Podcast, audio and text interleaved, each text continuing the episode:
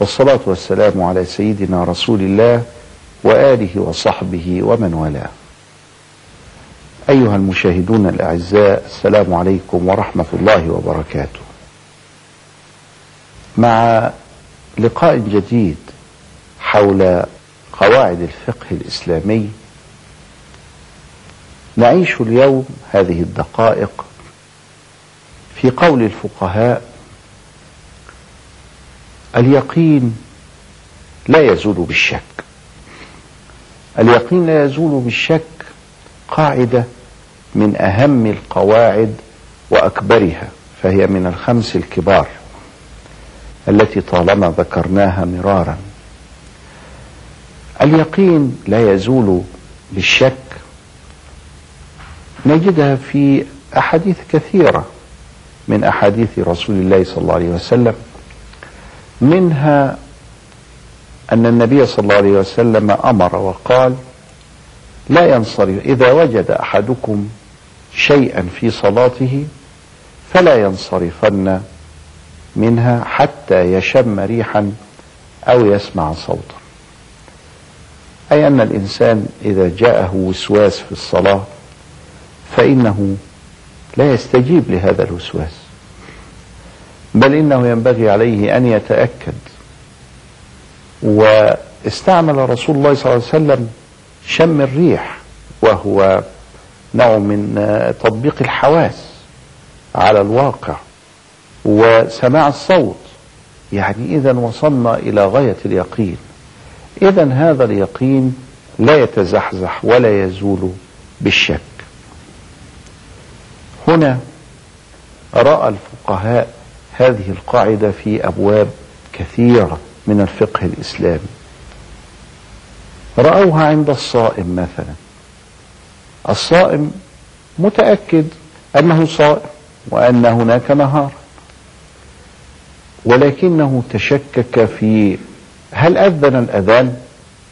لا يعرف. فإنه يظل صائما حتى يتأكد. ولا يجوز له شرعا أن يأكل قبل أن يتأكد تأكدا تاما حسيا من دخول الوقت.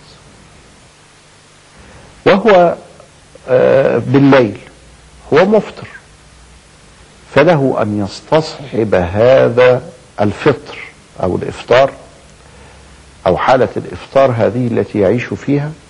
حتى يتبين له الخيط الأبيض من الخيط الأسود من الفجر حتى يتأكد من دخول الفجر الصادق. استصحاب الأصل قد أتى من هذه القاعدة قاعدة أن اليقين لا يزول بالشك. إنسان متيقن أنه متطهر ثم شك في الحدث فإنه يظل على طهره. إنسان تيقن أنه قد أحدث ثم تردد هل يا ترى توضأ بعدما أحدث أو لم يتوضأ؟ إذا فهو ليس متوضئ. نأخذ دائما باليقين ونطرح الشك. مدين جاء أمام القاضي واعترف بدينه ثم قيل له هل سددت هذا الدين؟ فقال أظن أنني سددته أشك في ذلك يعني أنا يهيأ لي أنني سددته القاضي يحكم عليه ببقاء الدين. ولذلك يصوغ الفقهاء قاعدة أخرى في هذا المضمار فيقولون بقاء ما كان على ما كان. بقاء ما كان على ما كان يعني أن هذا المدين سيظل مدينا إلى أن نتأكد من أنه قد سدد. كذلك كثير من الناس ابتلي بقضية إيقاع الطلاق كثيرا والعياذ بالله على زوجته. وهذا خلق ينبغي على المسلمين أن يتبرؤوا منه وأن يعودوا إلى رشدهم فيه. فالطلاق عقد من العقود مثله مثل الزواج بالضبط. وكما أن الزواج لا يتم بكل سهولة بل يتم بتحضير وباتفاق وبترتيبات معينة. ينبغي ألا يتم الطلاق بكل سهولة هكذا كما يفعله الناس ناسين أوامر دينهم. الطلاق يأتينا كثير من الناس ليسأل أنه متشكك هل طلق مرتين أو ثلاثة؟ فالشرع الشريف يبني على الأقل لأن الأقل هو المتيقن ونطرح الشك.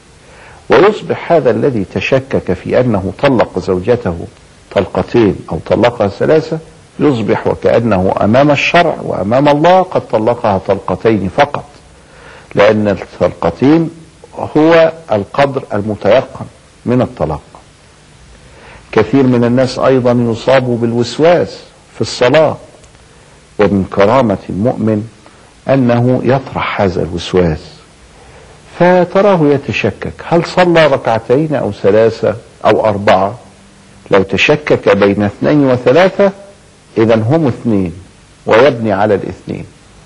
لو تشكك ثلاثة أو أربعة فهم ثلاثة ويبني على ذلك.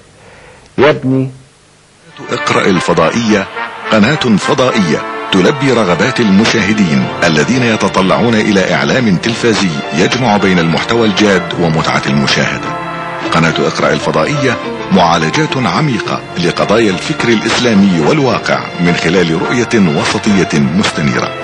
قناة إقرأ الفضائية متابعة شاملة لأهم أحداث الساعة من خلال التقارير والتحليلات وتعليقات الخبراء ومواقف المسؤولين.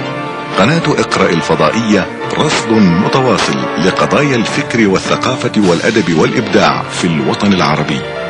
قناة اقرأ الفضائية حصاد المعارف العلمية والتقنية والإنسانية من خلال أرقى البرامج الوثائقية العالمية. قناة اقرأ الفضائية قراءات شيقة في كتاب الكون والحياة والطبيعة والمجتمع والسياسة والثقافة من منظور إسلامي. قناة اقرأ الفضائية متعة الإعلام الهادف.